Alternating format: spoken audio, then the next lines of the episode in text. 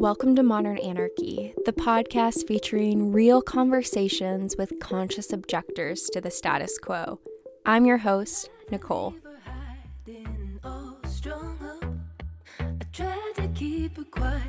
she's screaming inside of me. I tried to keep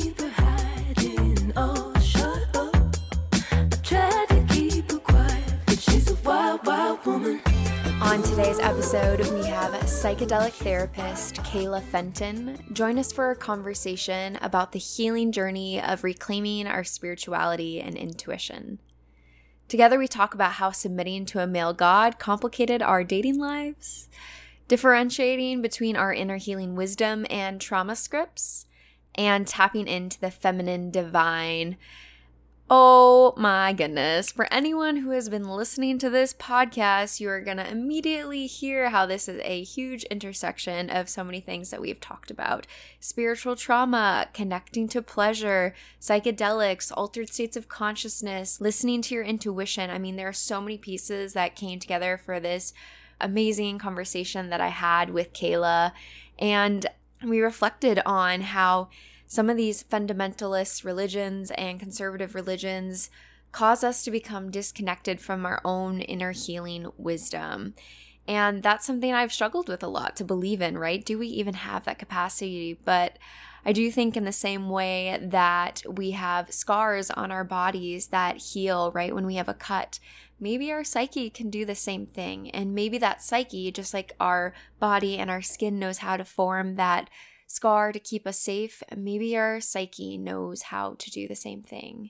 But for years, maybe you were taught, like me, that we give up that credit of healing, of intuition, of knowing to a God structure. That for some relationships did cause spiritual harm and abuse. And I think there needs to be more space to talk about that. And the pain of how these sorts of relationships to spirituality have lasting effects with our thought structures and relational patterns that we still deconstruct through years of unfolding the ways that these narratives really shaped our world. Y'all know I am so, so passionate about this. So, being able to record with someone else who is doing this work and just as passionate about the amount of healing that can happen in this space it was a very magical conversation that I hope all of you enjoy and certainly learn something new. All right, dear listeners, I'm happy you're here. Happy Wednesday. I hope you enjoy this episode and tune in.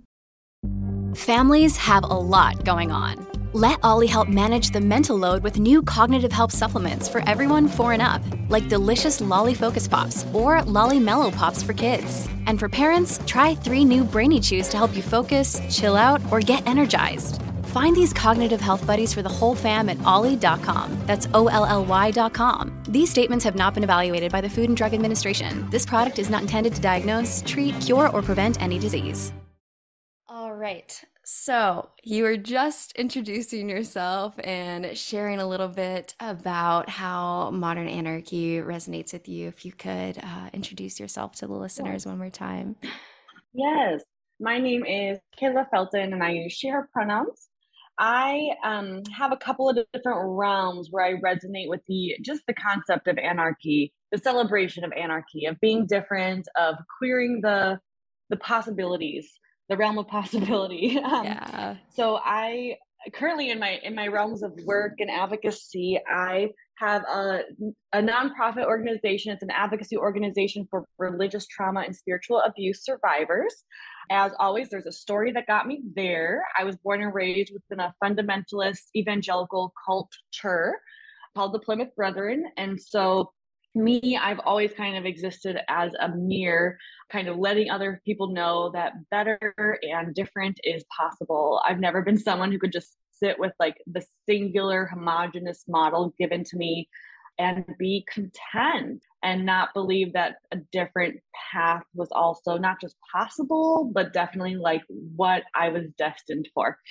And then in another realm of my current advocacy work is psychedelic advocacy and medicine protection. Um, I'm a psychedelic therapist out of St. Paul, Minnesota.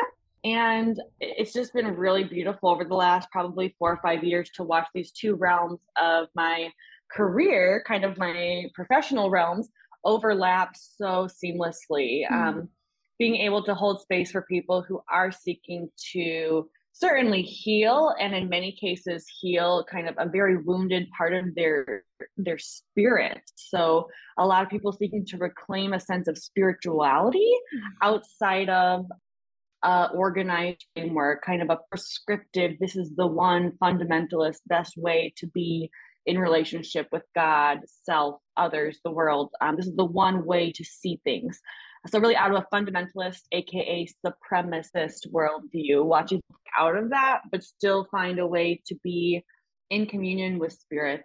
And so in that sense, reclaiming spirituality, often using psychedelics as a way of just having a different framework of what is possible, existing on a different vibration entirely during the ketamine treatments, which that's the medicine that I'm currently holding space for in the clinical realm.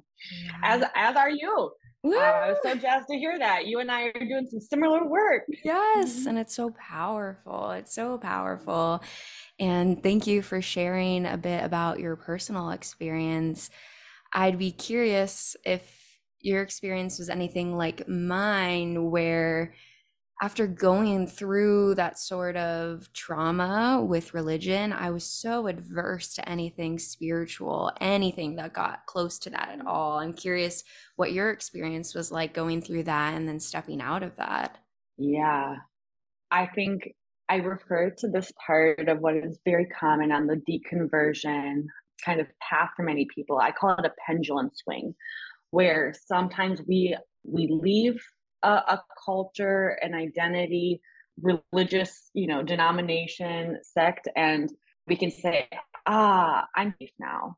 Like I'm this place, this leader, this congregation, this church, this belief system was the singular problem. And we can leave and say, like, I'm safe now.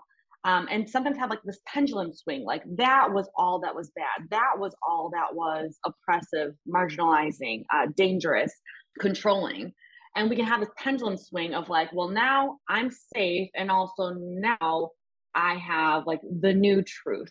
We can kind of be looking for like the new absolute truth the new fundamentalism right? And so i do think that it is very common that people will exit one fundamentalist culture or belief system and pendulum swing right into the next. Mm. um, and so I bring up this question of like, have folks ever met a fundamentalist, you know, atheist or a fundamentalist yogi or a fundamentalist vegan?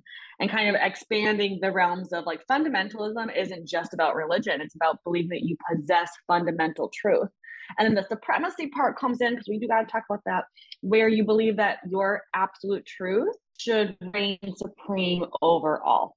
Mm. Even those who don't connect or identify with that belief structure, that identity, that lived experience.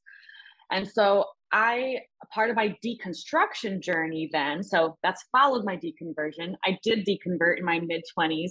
Mm-hmm. And now, ever since then, and probably forever and always in my lifetime, I will be deconstructing those fundamentalist mm-hmm. beliefs, thought patterns, and relational cycles because that's how I was called, you know, socialized, indoctrinated really and so, yes, there was a season.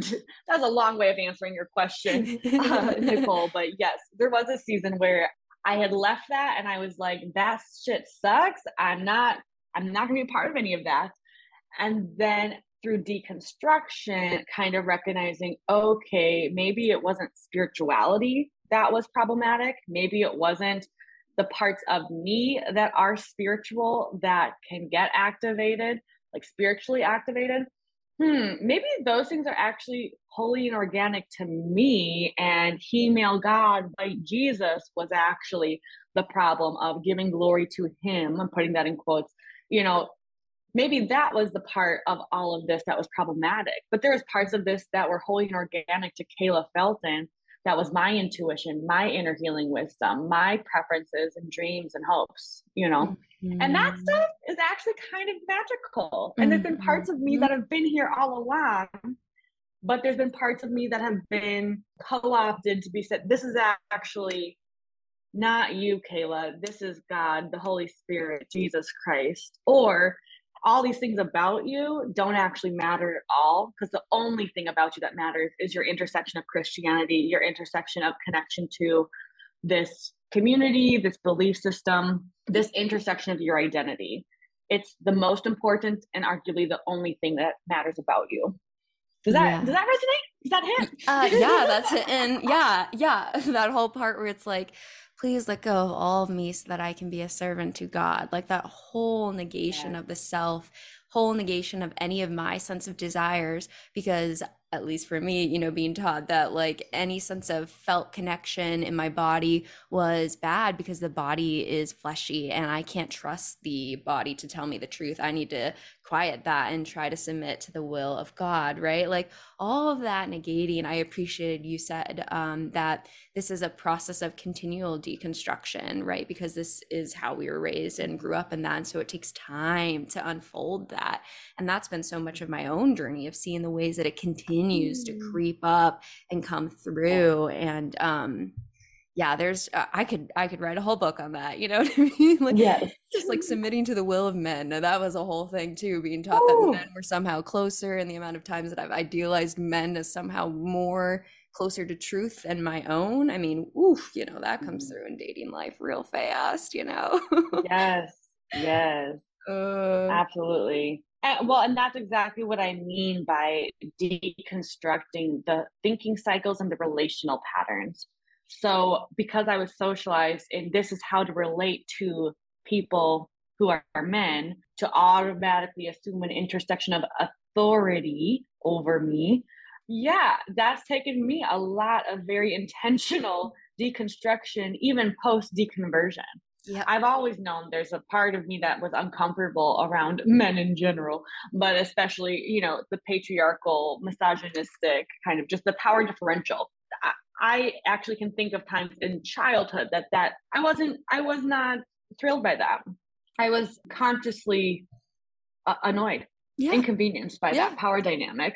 And yet, even after I deconverted, here I am actually more like 10 years post deconversion and still recognizing ways and where it still shows up for me. Yeah. For example, I still know that I get really activated, really activated. And there's a lot of an abundance of narratives, familiar old mm-hmm. narratives that mm-hmm. come back and visit me whenever I'm around men, especially men who I do care about, who I am in relationship with, you sure. know, um, and they express that they are frustrated and upset. These are all holy and organic emotions for all humans to tap into. And yet, when I hear men verbalize, verbalize, you know, just being really frustrated, expressing anger, I often internalize that as I'm to fix this. Mm. Men shouldn't have to feel this way. I should be stepping in, protecting the men in my life from having inconvenient, uncomfortable emotions. And, or I uh, assume I have, I had to clarify with many men in my life, you know, partner, my brother, you know, are you mad at me? Because there's mm. always this assumption personally that I'm like, oh, I think you're upset with me. I think you're disappointed with me. I think that you feel like I should be doing more so that you don't have to experience this this emotion, mm. this inconvenience.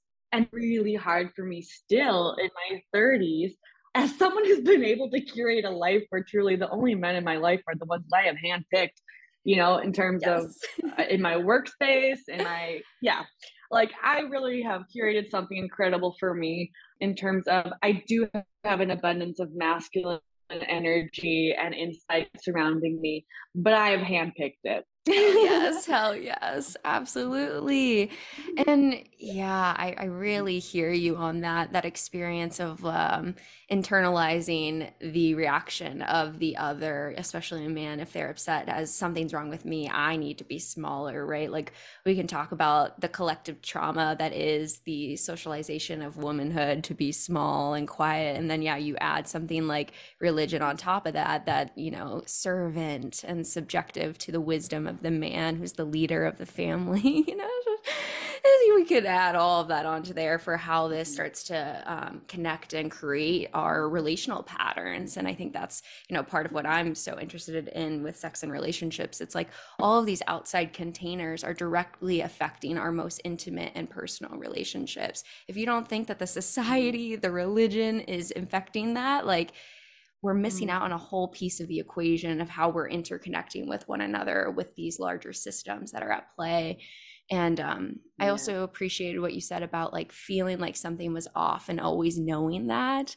I remember mm-hmm. being young in the church and feeling like it's a little, it's darker, but um, I just remember feeling at a young age that I would commit suicide at some point when I got into my like mm-hmm. 30s, and I just, I just was like, this mm-hmm. is not gonna work with me. I'm gonna be out Sylvia Plath style. Like this just not, mm. not feel like my path and that seems so yeah. like just normal uh, to the time and i don't have yeah. any of those feelings now and it's something like i process a lot in therapy and i think that like in a same way of like maybe my inner healing wisdom my inner sense of gut and instinct mm-hmm. was like mm-hmm. this is not the path for me and in yes. a world where i was going to be stuck to be a servant to a man and have children and be unable yeah. to work it just like basic things basic things uh mm-hmm. that was not my path that was never going to be my path and my body knew that was not yes. going to be my path and so like those yes. sorts of thoughts were kind of like how i understand that now because i never have those feelings yes. now i see life as this full and mm-hmm. abundant space to explore and expand but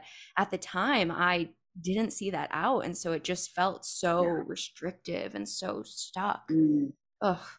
i relate to an element of that I, I can't say that i recall envisioning that I was going to be dead, but I know that I did have trouble envisioning myself living within the brethren, within that culture, within like a marriage uh, with children. Like I knew since I was eight years old, pregnancy is not my path. I've known that I have no interest in being pregnant. And as I've gotten older and gotten out of that culture, which at the time told me, well, this is probably God telling you that you're supposed to adopt children. Um, so I, at eight years old, thought because I knew there was an innate part of my intuitive knowing of who I am that I'm not going to be, you know, having children biologically. I was already given a narrative for what that meant. Wow. God was guiding me towards. God was telling me that I'm here to adopt. You know, still within this heteronormative mindset of you're going to fall in love with a man and you're going to still want to create a family with this man but there was just parts of that since eight years old that I was like, I actually don't think that's what it's going to look like for me. And so that's actually been a lot of my inner healing, um, my inner child healing work has been around looking back to my childhood and giving myself some goddamn credit for how intuitive I've been this whole fucking time. And I can look yes. back to see, like, at eight years old, at 12 years old, at 14 years old, when things didn't feel right, at the time, I probably experienced a guilt or a shame cycle thinking, wow, I'm probably not being submissive to the will of God or submissive to the will of, of man. And now I can say, no, I was intuitive. It didn't fit because it wasn't aligned. It didn't fit because there was people being actively harmed. Mm-hmm. You know, it didn't fit because there was a part of me that was always this queer and just didn't know it until my late 20s. Yes. You know, there's yes. parts that just weren't aligned and didn't fit. And now I can see I've always been this intuitive. Mm-hmm. Mm-hmm. Absolutely. I think as you're speaking here, that I'm feeling a lot of this sense of, yeah, how these restrictive religious structures deeply disconnect us from our intuition. Like it's just hitting me so hard right now that mm. injured instinct that happens when exactly what you said, you felt that experience of it being off, and then someone comes in with a narrative to say, you're wrong you're wrong fit back into our model of existence and that over time right. if you keep getting that response then you have to shut off everything that you're feeling within yourself I think what's been mm-hmm. interesting too is like, you know, working at sauna, healing, and like doing other sorts of mm-hmm. things mm-hmm. in terms of the psychedelic space um, a lot of discussion about this inner healing wisdom. And a lot of, I think, my supervision in this sort of work has been like my pushback on it of like, well, what is the inner healing wisdom? Can I trust that? Like, what is that? And I think a lot of mm. that is my own religious mm. trauma creeping in. Yeah. Of, um, can I trust this thing? Who who is that? Where is that? So I'm curious if you could speak to the inner healing wisdom and this concept and what it means to you. Yeah. Well, to me, when I think of inner healing wisdom, I'm thinking of just intuitive knowing and kind of transitioning from the external locus of control to an internal locus of control.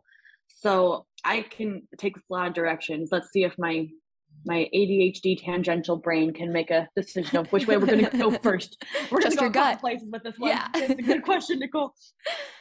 Well, I will say that um, I I do run integration circles through the Reclamation Collective, as well as I do some integration circle work as a collaboration with the Ancestor Project and Mycology Psychology. Mm-hmm. And one of the questions that I ask in these integration circles, particularly the ones for the Reclamation Collective that are for religious trauma survivors or for survivors of trauma in general, I talk about the differentiating how do you know if something is your inner healing wisdom or your intuition or if this is a trigger an activation a, a trauma cycle? Yes. Um, how do you know? So for example if i'm someplace and i suddenly have this wave of anxiety that i need to get out of here is that like my inner healing wisdom saying something bad is about to happen here you need to get out of here? Is that some part of my unconscious or subconscious kind of actually taking note of something in my environment that is going awry because that is possible. Or is this something uh, about my trauma history, my trauma narrative that I don't feel safe? And as soon as I see, for example, maybe a man walk past me, we just talked about, I'm acknowledging I have some patriarchy trauma. A man walks past me. Is that my trauma response? That like I'm a, I can't feel safe in my body and my environment because of this reminder of my trauma narrative or is this my inner healing wisdom protecting me saying get out of here this is actually something's about to go down mm-hmm. or something's already going down you know so talking about differentiating trauma response from inner healing wisdom i think is especially difficult for those of us who already have pre-existing or long-standing cycles of nervous system dysregulation and i don't have like just a super you know direct clear answer to that question i think that is what trauma resolution work is is yeah. differentiating yeah. but ultimately giving all the parts of me the wounded parts, the terrified parts, the anxious parts some credit that you're here for a reason instead of trying to say, I shouldn't feel this way. Instead of going in that resistance of I shouldn't feel this way, trying to ignore or push down that sensation, instead inviting it as a wise and insightful teacher. What are you here to share? Mm-hmm. Is it because a wounded part of my younger self needs to be held and honored? Of yes, it is scary sometimes to be around strangers. Mm-hmm. Yes, sometimes strangers do things that are really unpredictable. Mm-hmm. Is this a part of me that needs to be held and honored? And or is this a part of my environment that I can do? I, I can take that note and say, okay, I'm going to be looking around. I know that I have a way out of here. I have a car or I have a way to Uber out of here. Mm-hmm. For me, a lot of my trauma, um, a lot of my triggers come up when I feel sensations of being trapped, like mm. I'm stuck mm. somewhere, like I don't have access to my autonomy yeah. um, to get out of something. Right, right. And so I know I've been in those scenarios where I'm like, I'm having a trauma response. I think I'm actually safe, but I do need to do that work so that the younger parts of me, the scared parts of me, can bear witness to my whole adult self looking around, mm-hmm. making a, an exit strategy plan, not necessarily exiting, yeah. not needing to stop and, and get out of here, but just saying, I know that I have a way out of this. I am not trapped.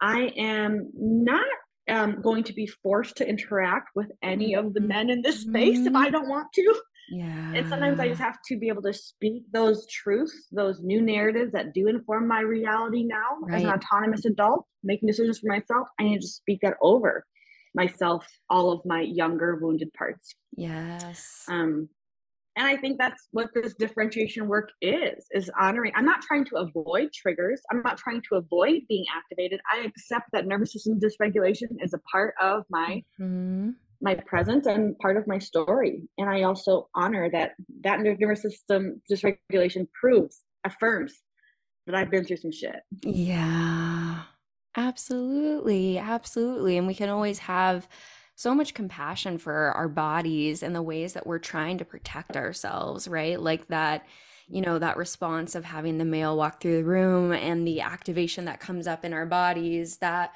response is trying to protect us because, yeah, maybe from the past there's been experiences where that hasn't been safe. And so our body knows that and is trying to keep us safe, right?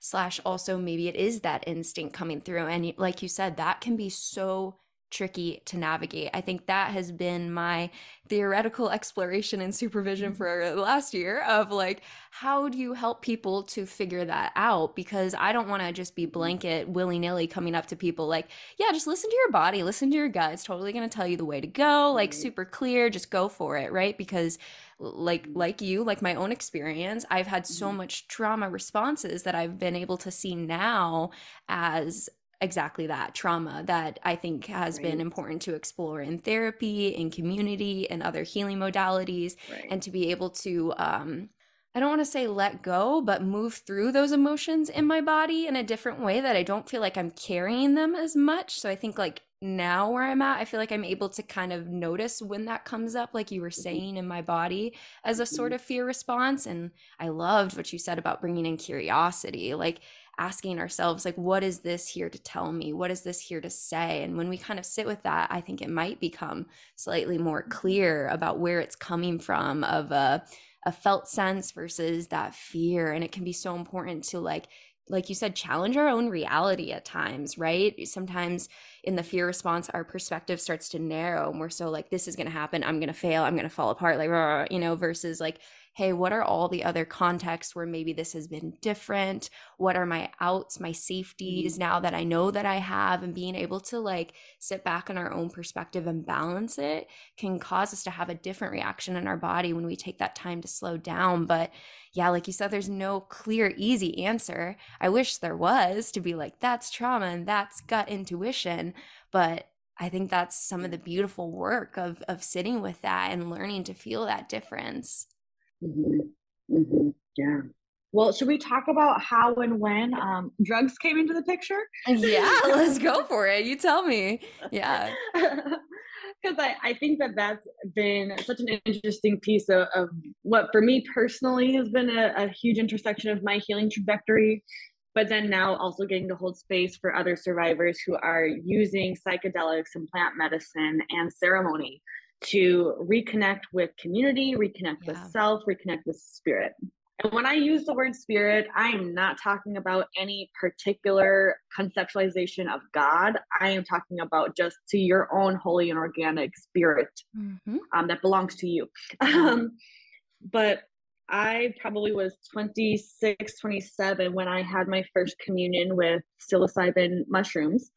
And that experience was so awakening for me in that this was every sensation of spirituality.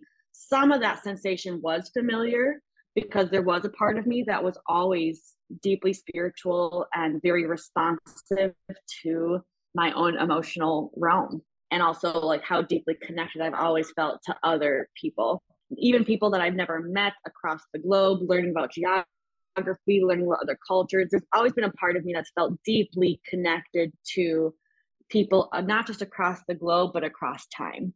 Some of those sensations were familiar, but some were all entirely new sensations. Mm. Um, as you know, you know, with sitting with psychedelics, there are some parts of those experiences that are just not explicable in human languages.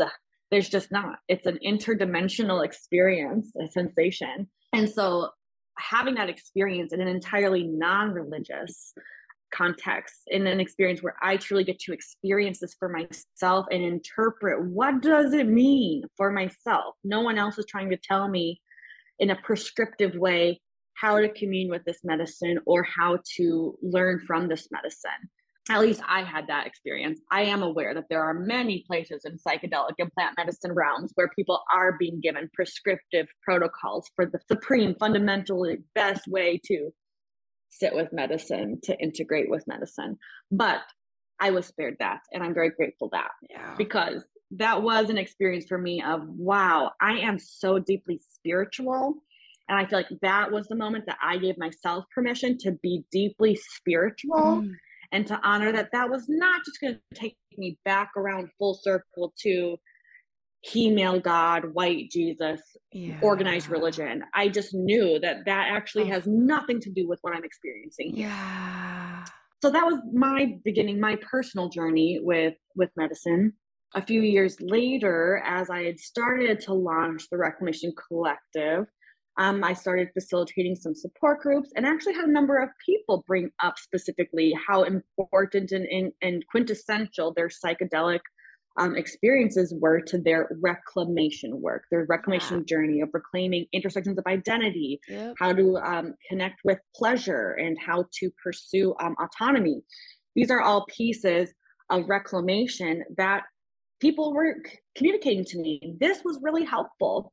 Yeah. And as a a freshly clinically licensed therapist who was kind of launching this new organization, I really was curious what were going to be my uh, boundaries, my protections, and being able to honor and validate these true experiences that people were reporting uh, to me and wanting to explore. How do I hold sacred space to honor that while also acknowledging that I myself have also have also been socialized within the war on drugs, and mm-hmm. I also don't really know what it. I wasn't yet super familiar with harm reduction and what that makes possible for safer communions with medicine. Mm-hmm. Um, and so I, at that point, had facilitated a panel where I was interviewing a panel of kind of professionals, people who did work in a more professional or had studied in a more academic context psychedelic interventions for therapy.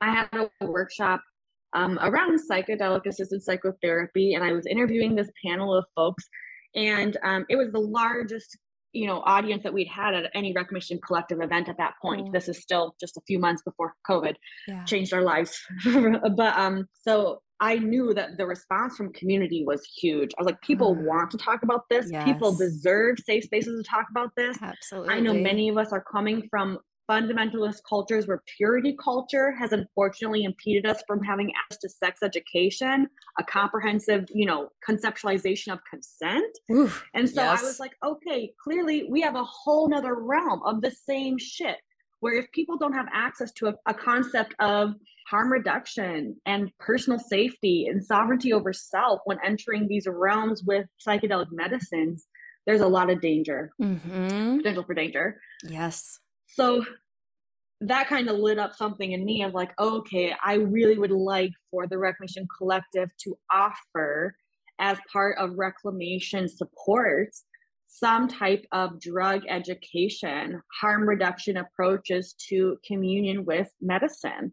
Just knowing how I anticipate as we have more and more access to plant medicines and psychedelic interventions, I think that this is going to be especially a potent opportunity for people who have experienced spiritual abuse, indoctrination, religious trauma um, and honoring that that can happen both within and entirely outside of religious context. So I am talking to more than just people coming out of religious cultures. Um, I'm talking to anybody who's ever been indoctrinated into any belief or culture. Um, you know? Yeah. So that was a vision there. And within a few weeks of that workshop, I received a text from one of the folks who was on the panel saying, Hey, uh, we do hope to launch a psychedelic clinic here in the Twin Cities. Would you have interest in coming on board and helping us launch that? Amazing. And at that point in my life, I had just started my seventh year as a middle school social worker. Wow. And I had started that school year knowing it would be my last, knowing I was already burnt completely. And so I was able at the end of that school year to be able to start building a caseload in this mental health clinic as we launched a psychedelic therapy clinic. Mm. So that is still where I'm connected to in St. Paul, Minnesota. That's Intero Psychedelic Therapy. That is where we offer ketamine treatments. I also been able to help launch some ketamine um, group mm-hmm. treatments, which is also a beautiful opportunity when people have been harmed in a community context how wonderful and potential for a corrective experience, a therapeutic exposure to what is possible when we heal, also in community, while having access to our autonomy. Yeah. While having access to our agency. Mm-hmm. While actually having open conversations about the power dynamics that can, can exist. You know, I really enjoyed being able to be a part of all of that. Yes. all of that. I can tell, I can feel it and how you're showing up. And man, I just want to say selfishly, it's giving me so much excitement because I'm seeing how, like, mm-hmm. Always thought, like, oh, the sex part and psychedelics can come together. And then hearing you talk about the spiritual trauma piece of it, I never even like imagined that being a part of my career too. But so many people reach out on the podcast saying, like, you know, I heard these conversations on the podcast about spiritual trauma and I resonated so deeply with that pain and like thank you for mm-hmm. bringing this light into the world and so like I think there are so many people that have suffered under those systems of oppression and so like bringing this mm-hmm. out I do think that is continue it's going to continue to grow and get stronger for people who are looking for this sort of support and it's it's amazing to hear the work that you're doing and being a part of that I think that the field of psychology is going to have a really hard time with it. And uh, because, yes, as a psychologist, there's a lot that we can share and teach and help people in terms of their growth and their healing and processing emotions. And also that inner healing wisdom of being able to step back and know that I don't know what's best for my client, right? I do not yes. know what their images that they're receiving on the medicine mm-hmm. mean. I do not have that power. And I think the field of psychology has taught us, uh, because it's a patriarchal system that was built under that, right, form of oppression and colonial mm-hmm. structures of power over dynamics.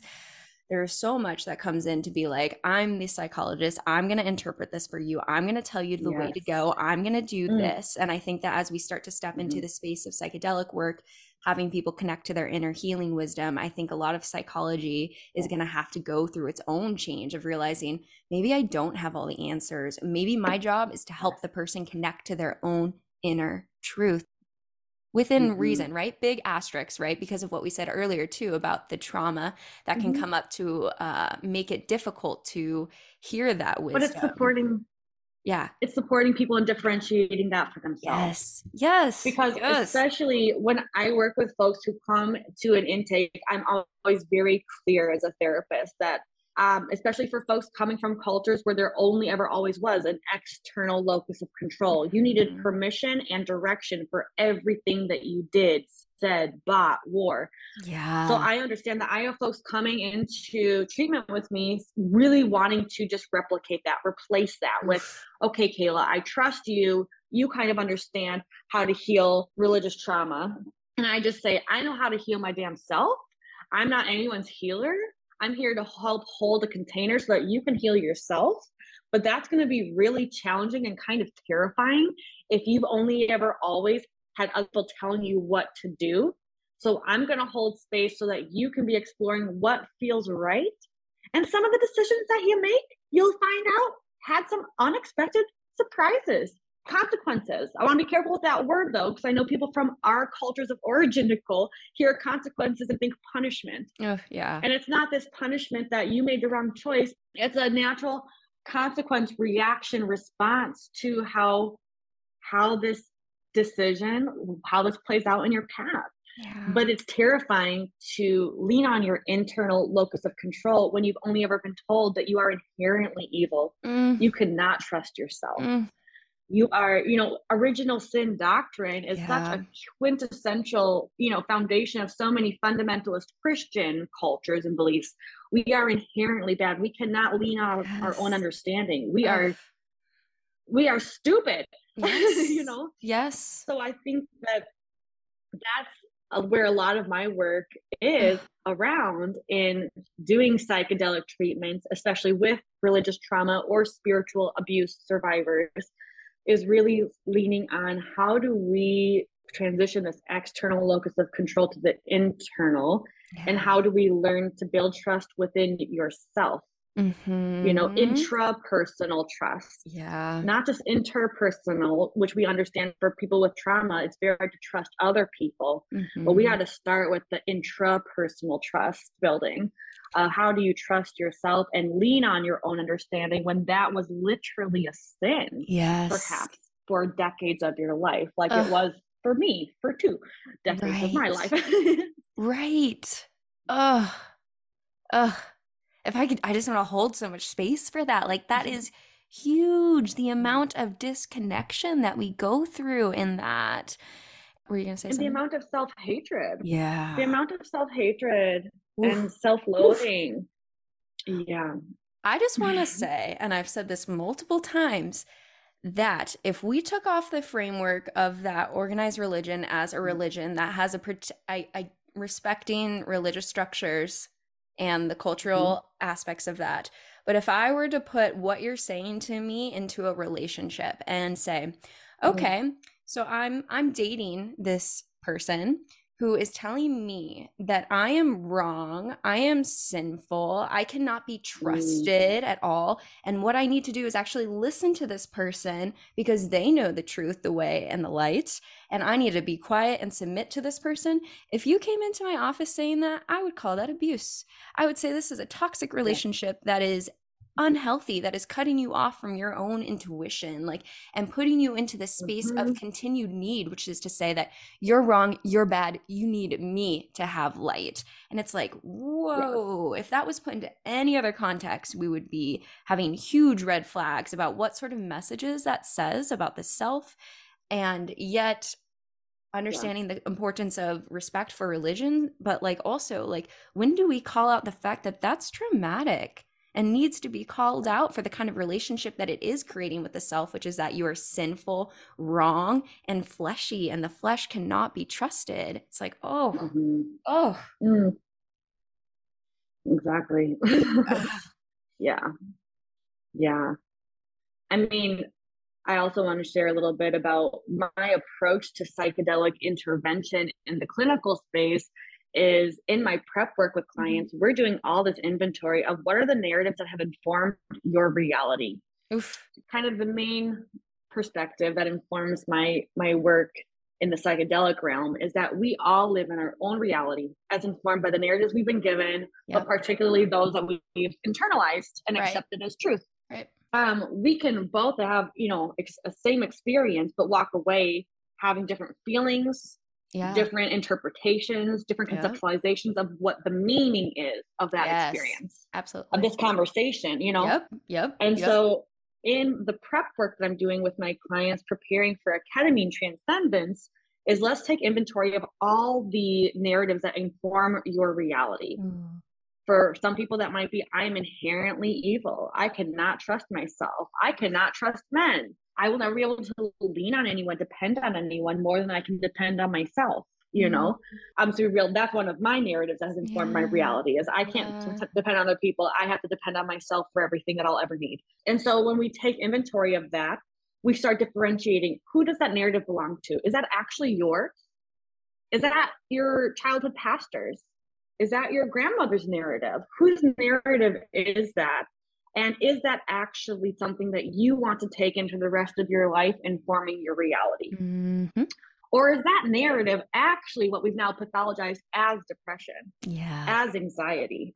Is it actually a clinical cycle, or is it a narrative that is telling you, yes, something bad is going to happen? I can't trust myself to protect myself. Right and so then once we're create we're kind of identifying we're going to cleanse out we're going to remove shed some of these narratives we're creating space for what is possible mm-hmm. now let's identify what are the narratives that you're going to design yes. and invite in to inform Oof. your new reality as you turn this new leaf have this big hopefully disruptive experience that's the point of in my opinion of a, a right. really any psychedelic transcendence that's yeah. intended to be therapeutic let's disrupt this default mode network. Mm-hmm. Let's completely shatter what we thought was the extent of what was possible yep. and recognize so much more is possible. Yeah. You can go to a different dimension. You can sit on the moon and play with a baby elephant. You can literally do that. Yep. You know, like yep. that was one example of, of a client who their experience in, yeah. in a ketamine transcendence. Like we can completely blast off yeah. our conception of what is possible and that just kind of disruption can be so conducive to leaving some of those narratives behind and just having a fresh start. Mm-hmm. A fresh start. Yes. And I love how you pointed out that those narratives are relational, right? Like, we are not an island. We show up in this world and we are constantly shaped by the different narratives in, you know, whatever family system we have, whatever cultural system and the larger society it's always painting narratives of who we are what we can be and that sinks into us and it affects how we see ourselves. And so I so much of the work that I've done with people who even come in and say like I just feel like I'm wrong, something's bad with me. I'm always asking like where did that voice come from? Who told you that? Because I know that is not you. That is someone, yeah. whether it's religion, whether it was an abusive family member, whether it's society that says that you're not accepted as a queer person, right? Like it's not always a mm-hmm. direct human. It can sometimes be the societal collective mm-hmm. thinking. And so it's like, yeah all that internal sense where like why am i so hating on myself? You know why am i so negative? It's like well because there was some relationship some narrative someone else who told you that. It wasn't you. Yeah. and just getting the taking the time to really parse that out and sit with where those come from and then letting that go. Oh that sounds so incredibly powerful and like such a way of disrupting the narrative and being able to move forward as you let go of those narratives and and that's a long journey exactly like we've been saying throughout this process right? It's not like we just wake up one day and we're like oh cool that was gone like cool i did you know ketamine and like that religious trauma is out the window you know? It's it's a long process of you know mm-hmm. slowly undoing that work over time. And i think what has been so beautiful is that when you have these experiences you're able to take that moment and stay connected to that right? Like that's the beauty of integration and once you've had that experience mm-hmm. where you have been so connected you know I think some of the work we've talked about, even though MDMA isn't legal yet, but through the underground support, you know, and integration work of people talking about the first time they've done MDMA and feeling such calm in their body, people with chronic anxiety coming mm-hmm. out and saying, yeah. I didn't know that I could feel that way in my body. I didn't know I could feel yeah. that relaxed. Mm.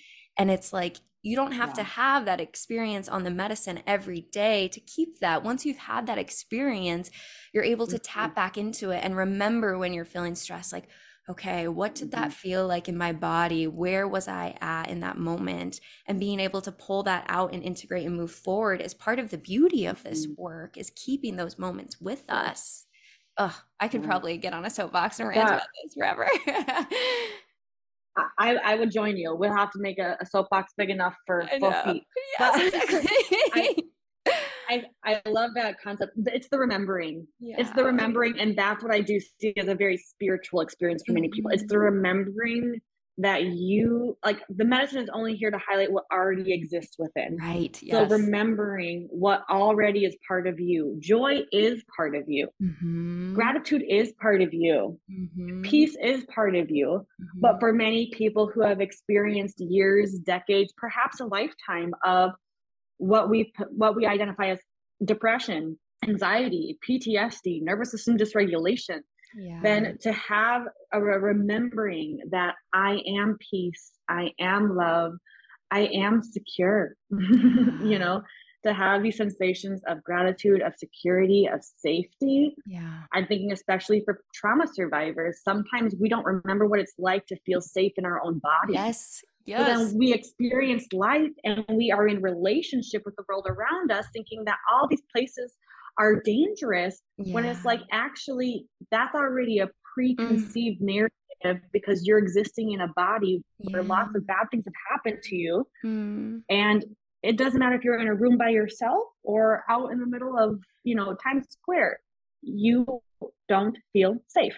Yes. So how do we restore a sense of safety in your own body so that that body can go places and you can still come back to a sense of safety. Yes. Yes. Yes. Mm-hmm. Yes. I want to share something very personal for me. Mm.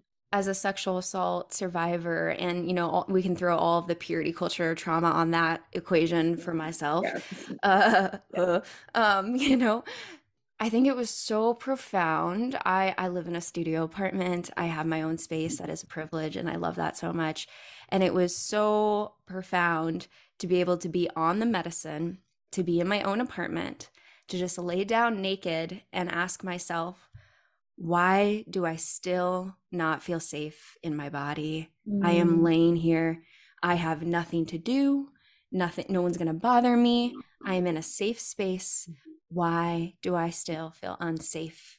and just like letting Mhm. that and like relaxing into my body in a safe space and also going beyond that to even feel like breath orgasms through that experience without even touching myself Mm, mhm, Wow. mhm, wow what mm. didn't know that was possible, right?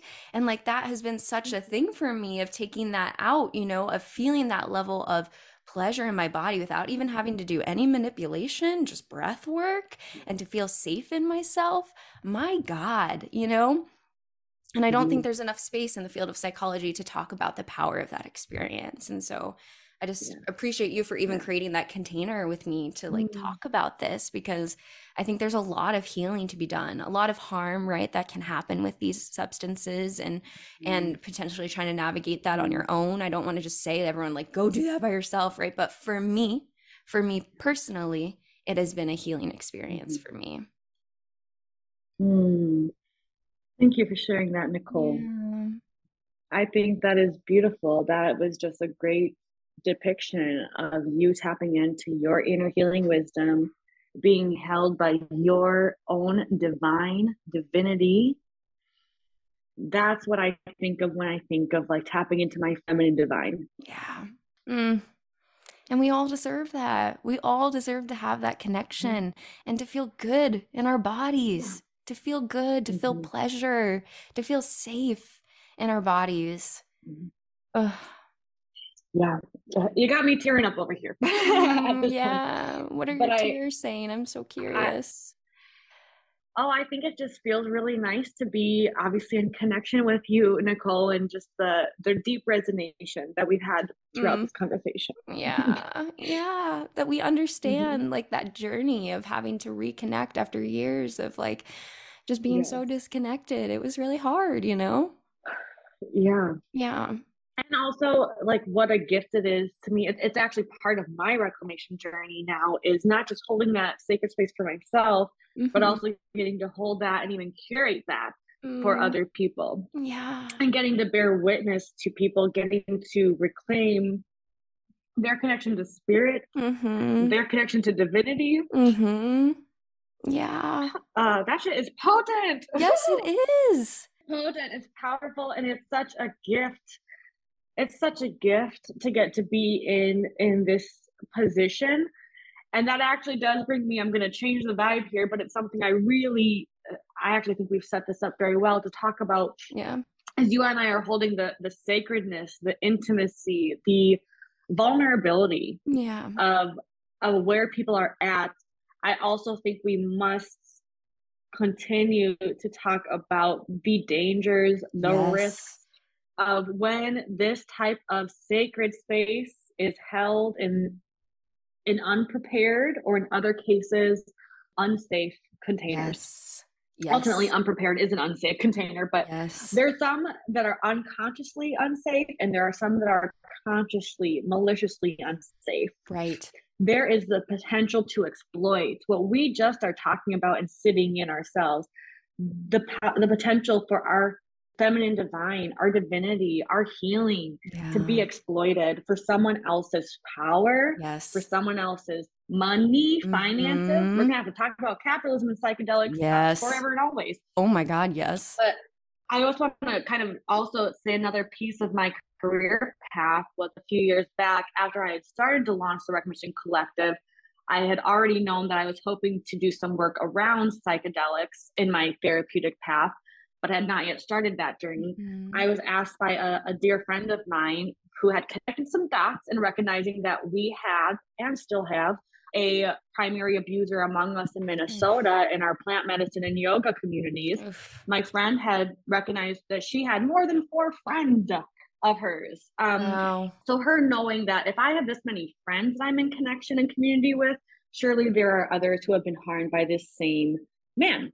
Mm. And so she had asked if I would be open to holding some underground support space for spiritual abuse survivors Wow. and um, so that these individuals could be invited and we of course invited it up to anyone who's a spiritual abuse survivor which of course includes you know survivors of clergy abuse survivors Yeah. of um, financial exploitation in both religious and non-religious cultures people who have lived and existed in other forms of cults, of Mm. non-religious Mhm. cults. And so that experience for me in my career was super quintessential in expanding my understanding of spiritual abuse outside of and in addition to religious contexts. Right. And also, that brings me kind of full circle to now, whenever I have the opportunity to speak about psychedelic advocacy, medicine protection, and trauma resolution work, I think we have to also continue to advocate that people need to be able to take inventory of Am I actually safe Yeah. in this therapeutic container? yeah. Am I actually safe in this communal or ceremonial container?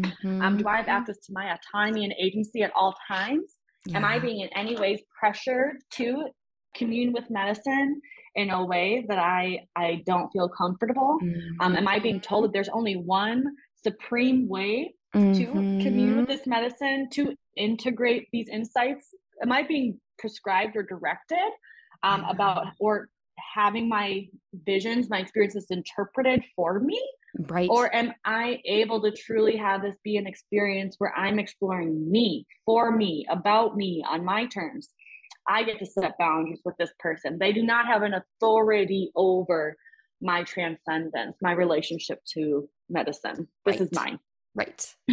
Yes. Mm-hmm. Yes. And that is so needed because if we only talk about the joys and, and the benefits of the work and not talk about the real risks, we're not having informed consent about the reality of this sort of medicine and healing. And we need to be having open dialogues, yeah, about the risks, about the safety that is needed to be able to undergo these experiences. And so I really appreciate you bringing that into this space because it's a part of the conversation that needs to be had. Yeah. Absolutely. Mm. Mhm. I want to hold space too as we come towards the end of our time in case there is anything lingering for you still on your heart that you want to share. Otherwise, I always have a closing question too to kind of wrap things up. Yeah. Yeah. I just want to share a little bit about the Reclamation Collective and the Yeah. resources, the offerings that we hold there. We, as I mentioned, it's a religious trauma and spiritual abuse advocacy organization. We hold space for virtual online support groups so that folks from all over the country and ultimately the globe have access to holding a sacred space for healing. We offer support groups for folks navigating deconstruction. We offer support groups specifically for spiritual abuse survivors. We also offer a handful of intersection specific, um, intersectional identity specific uh, support groups. So we have support groups specifically for queer folks, specifically for BIPOC, um, specifically for women. Um, and just honoring that people are obviously targeted differently and more specifically in certainly in religious realms and also in like just spiritually abusive dynamics because Yeah. ultimately spiritual abuse is the use of power within any power dynamic um, Mhm. to manipulate exploit control.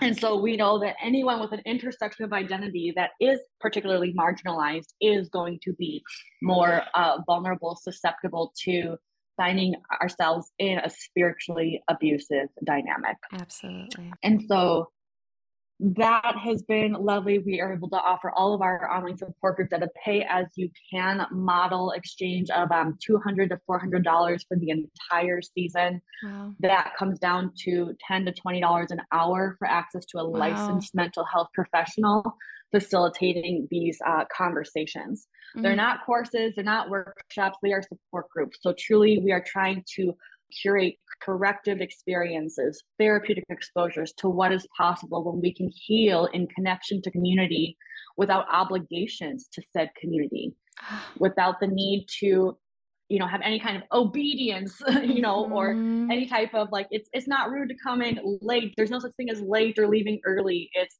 as long you get to choose your proximity to and boundaries with this community of people as is conducive to your healing trajectory. We trust you with you yeah. ultimately. And then additionally, we have monthly workshops. Some of those are specifically for therapists and sacred space holders. We have some consultation groups for both psychedelic therapists as well as religious trauma clinicians.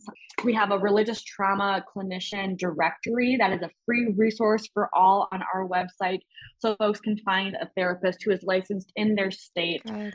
that is another part of the inspiration for why we are specifically an organization that is curated you know, led by licensed mental health professionals, but we are curating non-clinical interventions because we honor that the clinical realm so often is not accessible Yeah. to most and certainly not to all. Right. Um, and so we are wanting to make sure that we are curating space that folks can access from any state, ultimately any country. And we try to keep our offerings at a pay as you can exchange to ensure that people have access to that. Mm. And then also retreats. We just brought back retreats last summer, actually. And so, at least a, a handful of times throughout the year, we hope to be offering those in person sacred spaces for healing and connecting to community. Mm. It's inspiring, Kayla. It's it's beautiful. You're doing some really, really powerful work. Uh, I heard this quote, and I, it's not me, um, the other day that I feel like resonates with a lot of our conversation. Uh, it was the scars are where the light shines through, right? Being able to know all of the Mhm. experiences that we had through our own experience and being able to bring light through that and help other people through that and support other people with tuning into their own inner healing wisdom. It's it's really beautiful to see and hear about your work. Yeah. Thank you. Yeah. Of course. I'll ask the one closing question that I ask everyone on the podcast, and that is what is one thing that you wish other people knew was more normal? Hmm. One thing I wish people knew was more normal. Mm-hmm. Hmm. I feel like one thing I wish people knew was more common I love I love that switch. abuse. Yeah. Uh, one thing I wish people knew was more common is spiritual abuse. Mm. And so, in that sense, I think it is more normal than people realize to have experienced and survived spiritual abuse. I do just want to say that when I talk about a comprehensive conceptualization of what spiritual abuse is, we have to identify it is the conscious or unconscious use of power to direct, control, manipulate, exploit. And so, so often I've held space with survivors who are years and decades away from being in proximity to that person who had perpetuated spiritual abuse, but they, for many years or decades, have not been conscious that that's what happened to them. Mm. And it becomes even more nuanced when we acknowledge that the people who have spiritually abused others, in some cases, also not conscious that that's the cycle they were Yes. perpetuating. Yes. So when we talk about abuse cycles being unconscious, that becomes an especially hard barrier when it comes to accountability and mm-hmm. holding people accountable for harm done. Well, I didn't know I was doing that. I was just doing this out of love. You know, I do believe better is possible, and more people are coming to this understanding as survivors are able to come together in community and connection and realize me too. And oh, I'm not the only one. And no, I was never crazy, still not.